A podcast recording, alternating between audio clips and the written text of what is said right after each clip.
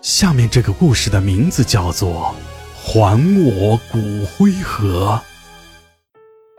这是我在看守所的时候听来的事儿。至于我为什么进去的，大家就不用关心了。我们那个号子里新送来一个人，个头不大，看着就是那种唯唯诺诺的人，所以他一进来就有人看他不顺眼，别人欺负他，他也不敢反抗。我就好奇，他能犯了什么事儿？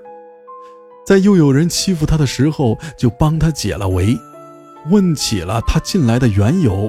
让我没想到的，他竟然是因为勒索罪。按我的理解，那就得是绑架一类的事儿了。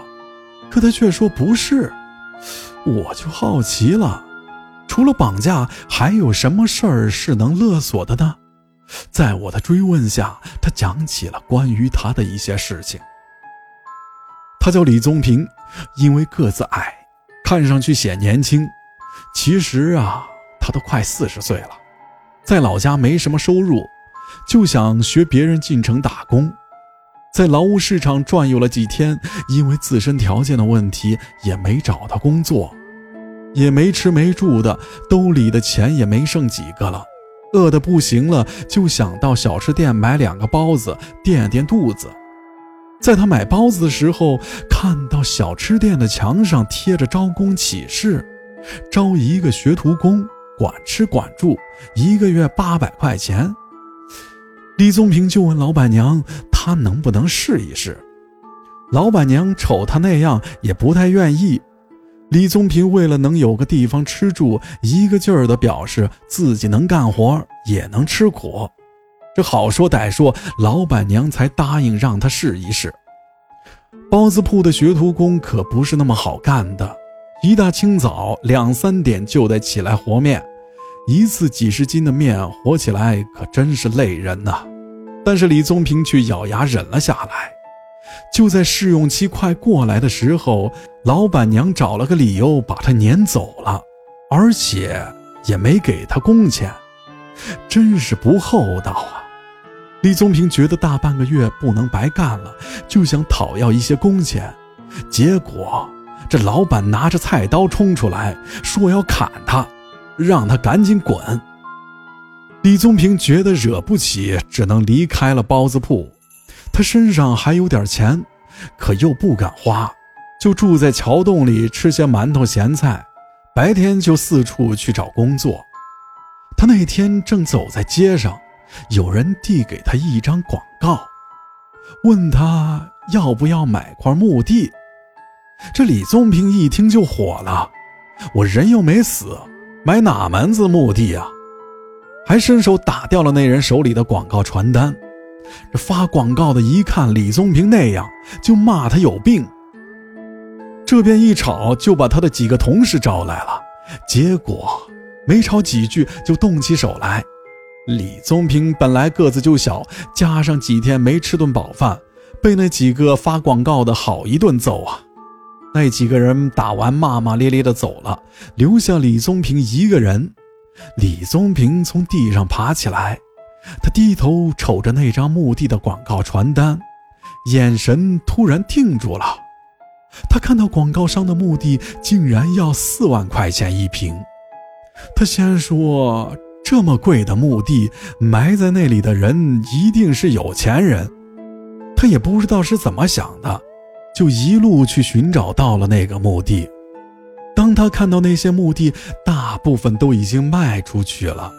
在心里生了一个想法，这当天夜里，他就带着工具摸进了墓地，翻墙而入。他就近找了一块墓地，用手电照了照。这墓主是一个四十多岁的戴眼镜的男人。李宗平拜了拜，就开始用撬棍撬石板。这没费多大的劲，就把石板撬开了。看到下面的骨灰盒，他想把骨灰盒抱出来。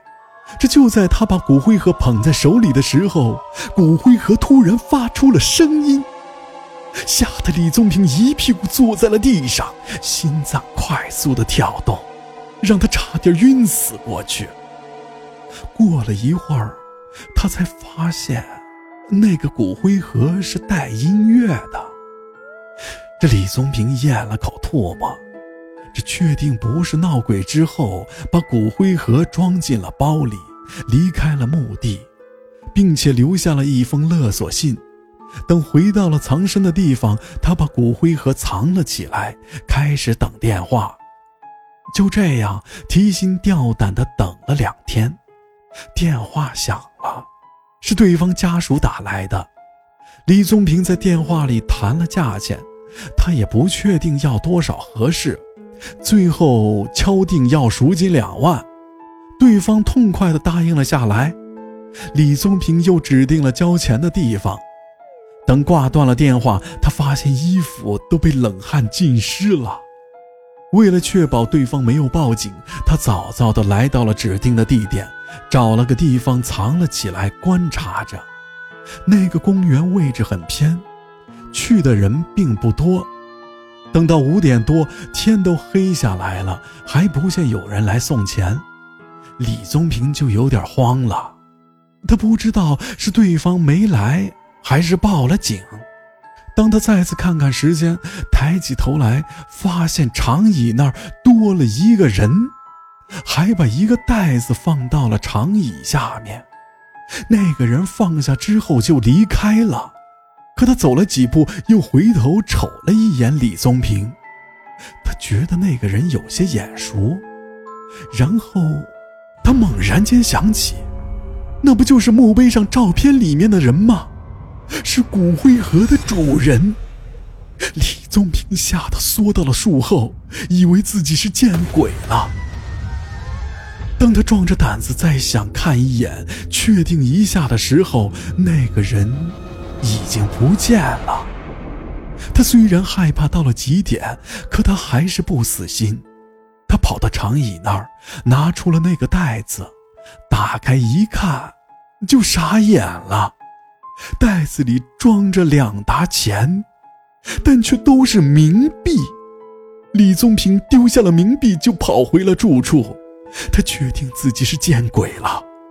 为了不让对方再次找上自己，他想了个办法，就是把骨灰盒放到派出所门口，让派出所再联系家属领回。